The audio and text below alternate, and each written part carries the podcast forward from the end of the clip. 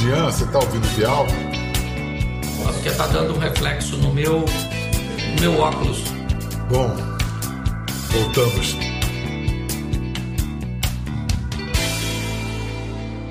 Olá, muito bem-vindos. Olha, na hora de arrebanhar almas, cada pastor usa suas armas. Há aqueles que têm dotes de animador de auditório, outros são mais para bedel de escola, alguns arriscam de cantor. O nosso convidado de hoje faz comédia de stand-up em nome de Deus. Por que não? O humor serve para fazer rir, para fazer pensar, o humor serve para o que se quiser fazer que ele sirva, contanto que tenha graça.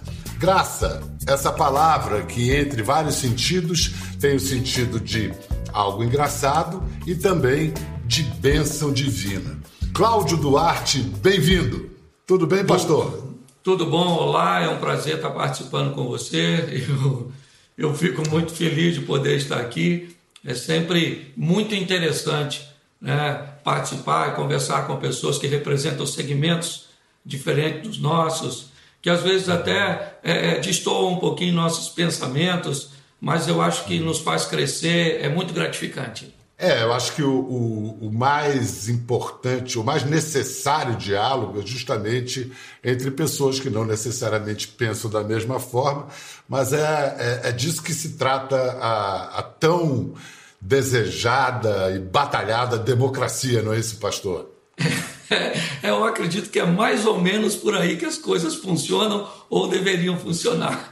Funcionam ou deixam de funcionar, né? Pastor, é, como é que você interpreta a pandemia do Covid-19? É, alguns dizem que é uma mensagem da, da natureza ou seria um castigo de Deus. O que, que, que, você acha? É, na verdade, eu, eu vejo da seguinte forma: né? eu vejo que parece que nós estamos enfrentando é, um processo seletivo, onde os adaptáveis e os fortes vão conseguir sobreviver em todas as esferas. E quando eu digo sobreviver, não estou falando de, de uma morte em si, mas realmente de é, empresários que não vão conseguir se adaptar e não vão conseguir é, ser fortes o suficiente para enfrentar essa pandemia, casamentos que também não vão se adaptar e nem vão conseguir enfrentar. Eu não vejo isso como uma justiça divina, não, apesar da Bíblia narrar passagens falando de nos finais dos tempos nós teríamos essas pestes e todas essas situações que estamos enfrentando. Mas não vejo como uma sentença divina, não. Vejo como um acontecimento como tantos outros, mas esse, de uma forma bem mais global, está é, tá fazendo com que os, os fortes ou os adaptáveis consigam ser selecionados. É isso, pelo menos, que eu ando vendo por onde eu tenho passado. A questão do. do o, como eu falei na abertura, é, você usa como pastor esse instrumento espetacular de que alcança o coração das pessoas, que desarma couraças, que é o humor, né? Tem certas situações da vida que só através do humor a gente consegue enfrentar. Quando é que e como você se deu conta que tinha esse talento esse jeito para fazer os outros rirem, para levar a palavra de Deus através do humor. Foi assim nessa, nessa itinerância, na sua, na, nas suas viagens? Você percebeu que tinha graça? É, na verdade, o que acontece é o seguinte: como meu pai teve diversos relacionamentos, eu fui vivendo de casa em casa. E por muitas vezes eu migrava de uma casa para outra, ou melhor, eu era meio que expulso, vamos dizer assim, por não ter um comportamento padrão, até porque eu nunca tive esse comportamento padrão. Eu não sabia qual era o padrão, eu fui formatado em diversos lugares. Então eu acabei ficando introvertido, evitava falar, evitava brincar. Em 1992, eu acabei tendo um contato com o evangelho, então me converti, fui caminhar numa igreja e acabei fazendo parte de um grupo jovem. E fui então conversar com os jovens e descobri que eles eram muito dispersos. Então eu acabei usando o humor para me comunicar com aquela faixa etária. E depois eu acho que é, o humor cabe muito bem no relacionamento conjugal e familiar. Eu acabei migrando de, uma, de, de um ambiente que o humor era usado para atrair a atenção para um outro ambiente onde o humor poderia ser usado para mexer em situações e assuntos tão desconfortáveis e melindrosos. Então, eu descobri essa veia meio bem-humorada na igreja, entendeu? Na comunidade que eu caminhava. Olha que bonito o caminho, né? Uma criança entristecida, como você descreveu, e que encontra a alegria como maneira de falar com outras crianças depois que crescem. É, é bonito. Ah, agora, realmente, a sua fama, sua notoriedade é de um grande conselheiro de casais, assim, especializado, digamos assim, em aconselhamento de casais. Tudo que você prega sobre relações conjugais vem de sua experiência própria como marido? Você é casado já há 28 anos, né? Isso, é uma parte vem dela, né? Eu acho que o meu casamento é meu grande laboratório. E eu acho que as, as dificuldades que nós enfrentamos, elas podem ser recicladas. Eu acho que ao viver em diversos lares, eu me tornei um grande observador ok? E vi muitas crises, muitas dificuldades e acabei tendo essa, essa sensibilidade. Eu quero agora explicar para os espectadores, mostrar para os espectadores por que, que o pastor Cláudio Duarte se tornou um grande sucesso na internet, como se diz, viralizou, né? Porque é um religioso que fala como religioso, mas sabe fazer rir como humorista. Vamos ver aqui uma, um momento bem divertido do pastor. E quando Deus foi fazer a mulher, a primeira coisa que ele fez, Adão dormir, que é para ver o alvo onde errou. Caroço no meu pescoço, tira. Tira. Canela feia, põe uma canelinha legal aí. Cintura quadrada, põe um violãozinho aí. Queda de cabelo, põe cabelo à vontade nesse troço. Isso. Tudo liso na frente, airbag duplo. Né? E a mulher veio mais bem acabada, não apenas fisicamente. Mulher fala de tudo ao mesmo tempo. Dinheiro, sexo, filho, igreja, trabalho, e o marido fica doido. Que caixa que ela tá, gente? Eu não sei. Aí ele fica quieto, ela fala, fala, miserável, eu não sei o que eu vou falar, minha filha. Qual a caixa que eu abro se você está falando de tanta coisa ao mesmo tempo? Porque para a mulher é assim que funciona. Tudo, hein? Tudo tem a ver. Está tudo relacionado. Mas é um showman. Primeiro, faz quanto tempo isso? Porque não tinha barba e também o telhado estava com menos telha aí, né? Com certeza. Na verdade, o que aconteceu foi o seguinte: a esposa ela deu um upgrade, né? E eu acabei acompanhando a esposa para não ficar numa versão anterior, eu acabei melhorando. Mas o público se acabando de rir, né? Eu descobri que o humor e a família é normalmente é algo que interessa a todo mundo, seja um indivíduo cristão, seja ele é, ateu, seja ele espírita, seja ele quem for. O assunto família é pertinente a todo mundo. E nada melhor do que botar um pouquinho de humor para tratar de assuntos tão delicados. Tem algumas frases bem humoradas suas que ficaram consagradas também na internet, por aí. Então eu vou citar algumas Duas, na verdade. E aí você explica pra gente. Casamento de mulher abacaxi com homem banana. Que é isso, pastor? Bom, na verdade, é, essa é uma passagem bíblica de um camarada chamado Acabe e de uma mulher chamada Jezabel, certo? E ele era, na verdade, um banana. Essa é uma expressão antiga, né? Abacaxi era uma mulher difícil de descascar, algo complicado, e banana era um homem mole. Então, eu fiz, um, um, um, na verdade, o um casamento de uma, um homem banana com uma mulher abacaxi. Ou seja, o grande desafio é. desses opostos. É. é. uma salada de fruta que não dá certo. É, isso, isso aqui, quintal compartilhado e cunhado com a gaiola de passarinho. Rapaz, essa era uma brincadeira que eu fiz há muitos anos. Era algo muito mais comum né, onde o indivíduo casava sem situação, sem infraestrutura nenhuma, e ia morar num puxadinho, certo, no quintal, no terreno dos parentes. E ele saía para trabalhar, o cunhado não trabalhava, e ele comprava um refrigerante, o cunhado tomava tudo, entendeu? E aí eu fui fazendo essa brincadeira com esse desafio de viver, né, se casar e continuar vivendo na família nuclear, no seu núcleo de origem, Mas isso aí eu aprendi com com, com o meu laboratório, né? Eu casei sem estrutura, fui morar na casa do sogro e fazer sexo era quase como roubar um banco, entendeu? Era algo que deveria ter sido. Não podia ter sonoplastia, quietinho. Como é que vai tomar banho depois? Não tinha uma suíte, não tinha nada. Então é o grande desafio é, de viver. Mas é por isso que eu estou te falando: nada melhor que o humor para brincar com isso e fazer com que as pessoas que vivem hoje essa realidade consigam superar seus obstáculos e ter uma vida sexual ativa. Nessa quarentena já ficou clássica a citação ao aumento do número de divórcios devido ao confinamento. Gente que vivia num casamento infeliz e que, sujeito submetido a, a, ao confinamento, o casamento não aguentou. Isso é, é, é, sinal de quê? Sinal da, da, falência de um contrato ou da ideia de casamento em si? Eu acho que isso é só a manifestação de que o sucesso é mais tímido e recatado que o fracasso. O Como fracasso, assim?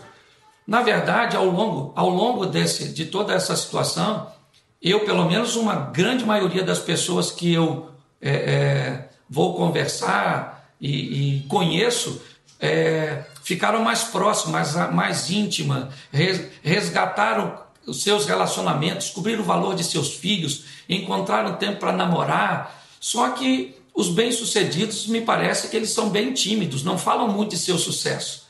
Enquanto o fracasso é bem mais barulhento, talvez a dor daqueles que estão vivendo a crise. No casamento não precisa de, de uma pandemia para viver uma crise. Ele por si só, às vezes, já se manifesta como uma, entende? É só que, só que é, se alguém é, ganha um, uma grande importância de dinheiro, não sai dizendo para todo mundo que ganhou. Mas se alguém perdeu uma pequena importância, faz questão de dizer que perdeu. Então eu, eu, eu penso diferente. Eu acho que nós não estamos vivendo uma crise no casamento, não. O casamento só revelou algumas crises que já existiam, a grande maioria consertou, mas ficou quietinho. Ninguém por aí sai dizendo que tem um mulherão, que tem um maridão, né? mas muita gente diz aí, é, eu, é, minha esposa está é, com comportamento incorreto, o marido está com comportamento. Então eu não compartilho muito disso, não. Mas uh, você diria, com a sua experiência, você já aconselhou e conhece tantos casais. Você descobriu. Essa pergunta é um pouco. Não, não tem resposta. O maior segredo. Não existe o maior segredo. Mas os pequenos segredos de todo dia que podem fazer um casamento ser feliz? Eu acredito que a maturidade, Bial. A coisa, né? Criança não pode casar por dois motivos. Primeiro, porque não tem maturidade sexual. E depois, porque não tem maturidade emocional. E ficar velho é obrigatório, mas amadurecer é opcional. Às vezes eu vou aconselhar casais de 20 anos de casado, mas que são adolescentes, brigam por coisas insignificantes, transformam coisas pequenas em verdadeiros monstros. Então, se eu dissesse, na verdade, Jesus quando foi questionado sobre divórcio, ele disse que o divórcio só acontece por causa da dureza do coração. E o coração só é duro né, no peito dos é, é, é, imaturos, aqueles que amadureceram, descobrem que de vez em quando dá para ser feliz, de vez em quando dá para ter razão, as duas coisas ao mesmo tempo não dá para ter. Tem dia que nós vamos jogar uma partida de sexo que é uma partida oficial, mas tem dia que vai ter aquela partida que é aquela peladinha, né? aquele joguinho é, sem nada oficial, de terceira ou quarta divisão, e a gente vai amadurecendo. Eu acho que a maturidade é o grande segredo de, de um relacionamento duradouro e salutar. Pelada é um ótimo termo para descrever esse tipo de jogo. eu, eu, sabia que você ia brincar com isso, mas tudo bem. Mas assim, o, o sexo é, é, fundamental no casamento. Qual é a diferença entre amor e sexo e como é que essas duas coisas se combinam ou não num casamento, numa vida conjugal? Eu acho que é, o sexo ele é um dos fundamentos do amor, entendeu? Um dos fundamentos. Mas nós Eu achei homens... que você ia dizer, achei que seria o contrário, o amor um dos, um dos fundamentos do sexo. Então, não, o sexo não, é um eu, fundamento do amor. Eu, eu acho que o, sexo é um dos fundamentos. certo? Normalmente, para o homem não é muito assim não, né? Para o homem, é, é, ele, às vezes ele me parece que faz sexo, tem mais pelo facilidade sexo. de fazer é só pelo sexo. Mas na verdade, quando nós estamos falando de amor, a gente fala de respeito, de cumplicidade, de carinho, de sensibilidade, de tanta coisa, e dentre elas, né, o sexo. Então eu acho que é, é não dá para tirar, ou melhor, não dá para tirar o, o, o sexo do amor. Mas de repente, algumas pessoas conseguem tirar o amor do sexo. É, o que muitas vezes piora a qualidade de ambos, né? Sim, claro, claro. Eu acho que o grande desafio dessa, dessa situação é você continuar é, sendo é, atraente sem ser novidade. Porque com é. certeza, eu tenho quase 30 anos e se tem uma coisa que eu não sou para minha mulher é novidade. Aí temos que recorrer à imaginação, às fantasias. Entre quatro paredes, vale tudo? Bom, eu costumo dizer o seguinte, né? Inevitavelmente, Biel, você sempre vai esbarrar com o pastor no nosso diálogo. E tem coisas que eu posso negociar com você, como minha casa e meu carro. Mas tem coisas que eu não posso negociar com você, que são meus princípios e valores que eu recebi bíblico, ainda que eu consiga caminhar bem nessas duas esferas. Então, para mim, sexo é, tem que ter santidade e conivência, certo? Não pode infringir nem a lei de Deus, por exemplo, não vamos fazer sexo em grupo. Tem uma série de limitações sobre sexo, ok? Mas entre duas, duas pessoas, consensual, um homem e uma mulher, no caso, um, um é, é, heterossexual. É quase tudo. Entendeu? Eu prefiro não entrar nos detalhes do que não pode, porque aí já é complicado. A gente está estabelecendo limites aí para os outros. Porque tem muita gente que tem coisa que pode, mas não está afim de fazer. E se não está afim de fazer, não faz parte do seu querer, entendeu? Não interessa se pode ou se não pode. Acaba se está infringindo um princípio seu, uma vontade sua. Ok? Por isso que eu acho que o indivíduo, antes de casar, tem que fazer um alinhamento de expectativa entende? Conversar sobre coisas que lá na frente pode dar sérios problemas. Se não um quer ter filhos, o outro não quer. Não pergunta antes de casar, casa primeiro para descobrir isso depois. Não, isso tem que ficar claro. Agora, e por exemplo, na questão do sexo, fazer um test drive antes do casamento? Porque pode chegar na hora e. E não dá não certo. Tem uma, é não é, tem é um uma negócio, química. É, isso é. é um negócio muito legal, né, Biel? Só que o grande problema é que, às vezes, no, no gabinete aqui, né, no aconselhamento, uma das primeiras perguntas que eu faço para as pessoas é se tinha uma vida sexual ativa antes do casamento. E a grande maioria diz para mim que tinha. E eu descubro com essa estatística que o test drive não garante o sucesso. Talvez, entendeu? É, descobrir isso ao longo da caminhada, é, ver outros sinais ou outras coisas, seriam coisas muito mais fundamentais. Porque se fosse assim, as pessoas que provaram antes não se divorciariam por motivo de sexo e às vezes entrariam num adultério. Mas cada caso é um caso, a gente não pode tratar é. tudo, né? É. E garantia, garantia nesse caso não tem, né? É... Na garantia é maturidade.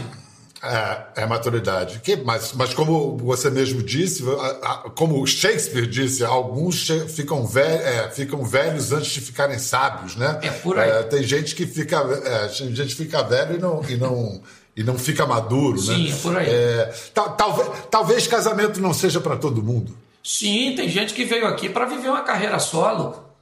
Entendeu? E vai ser muito feliz sozinho. Eu acho que essa intenção de tentar casar todo mundo prejudica até os padres, coitados. Entendeu? As freiras, a turma que optou por. Tem gente que com certeza, você vê inúmeras pessoas. O problema é a visão que nós temos sobre sexo, né? Parece que dizem, as pessoas dizem assim: vida sem sexo não é vida. Você não pode ser feliz sem sexo. Isso é uma grande mentira.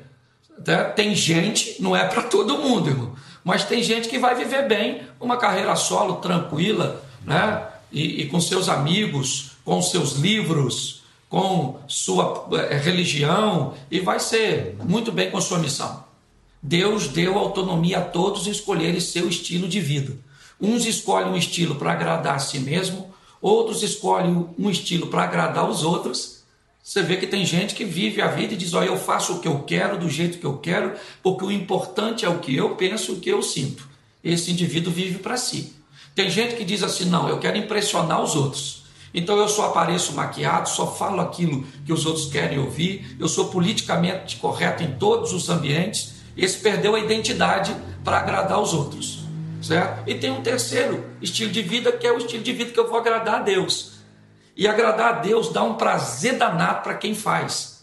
Você pode agradar você mesmo, talvez não consiga agradar todo mundo, mas você vai agradar a Deus. O grande problema é que disseram que se você for agradar a Deus, a vida fica chata. E por isso muitas pessoas acabaram optando por não gostarem muito dessa opção.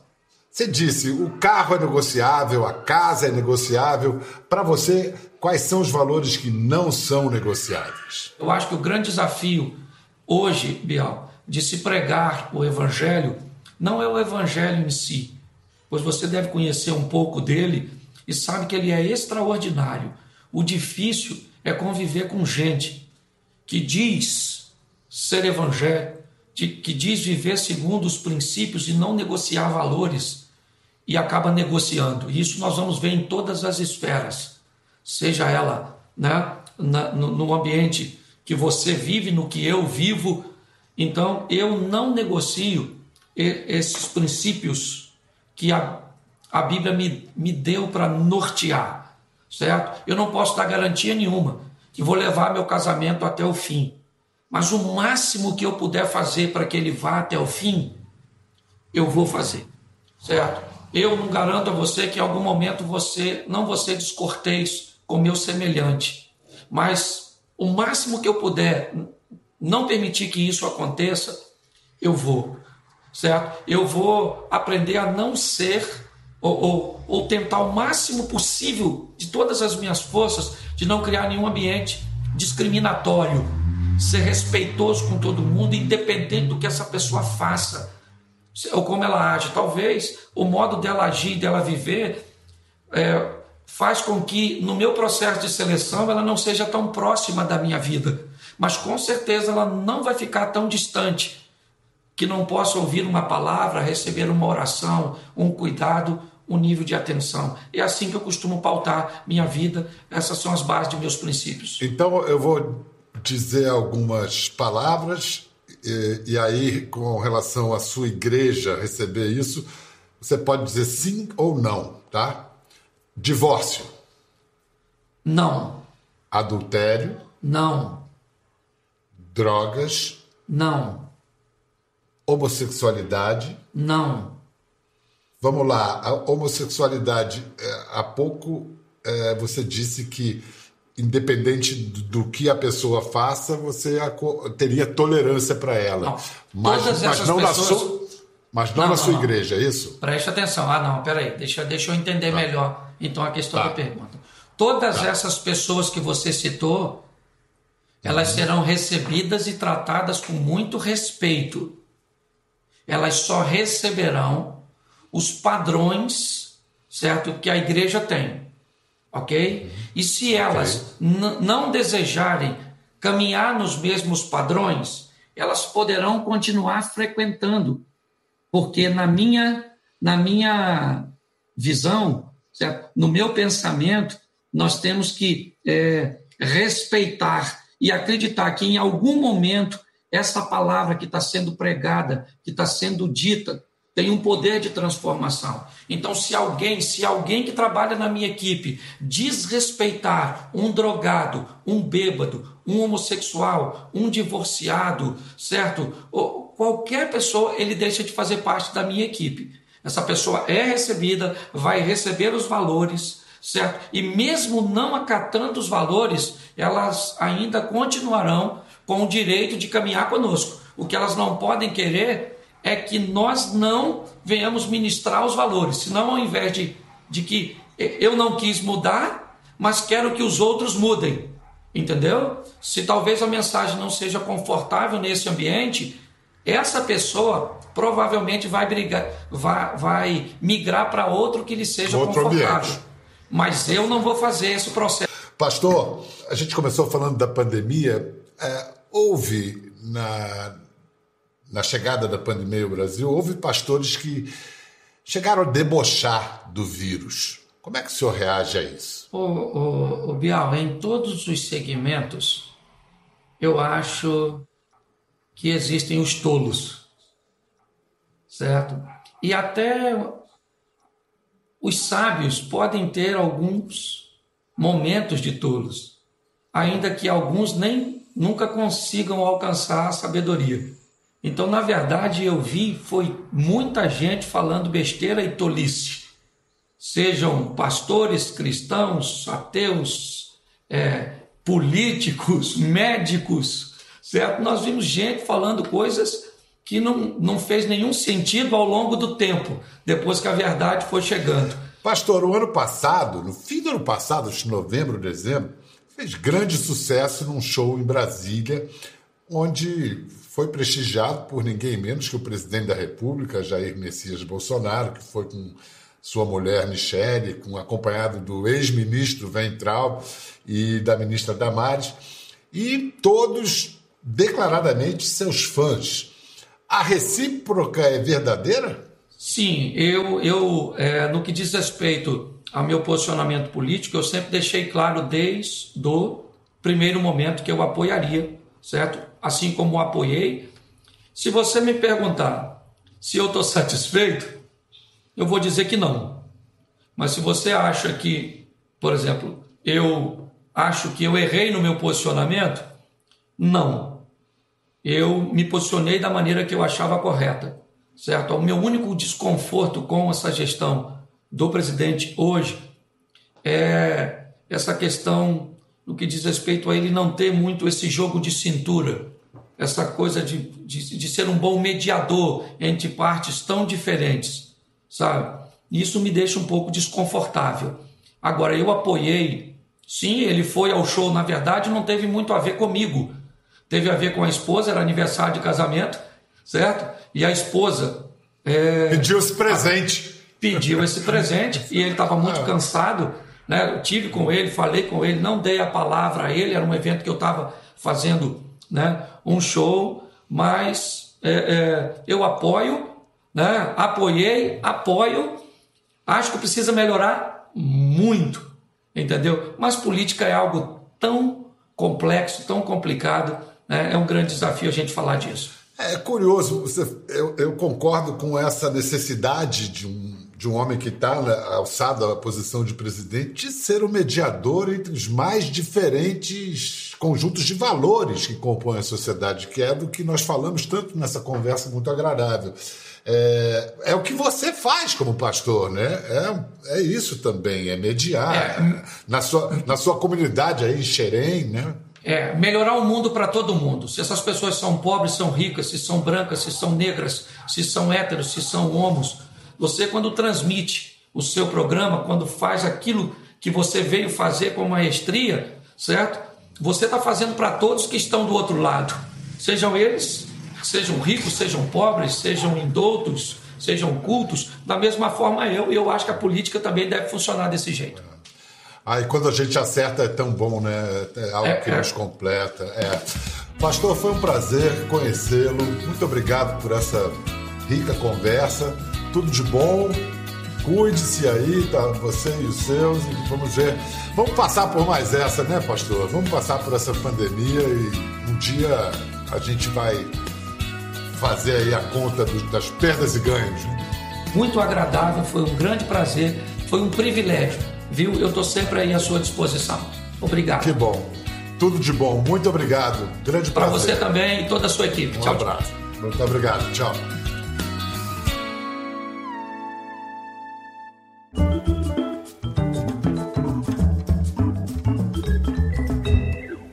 Gostou da conversa? No Globoplay você pode acompanhar e também ver as imagens de tudo que rolou. Até lá.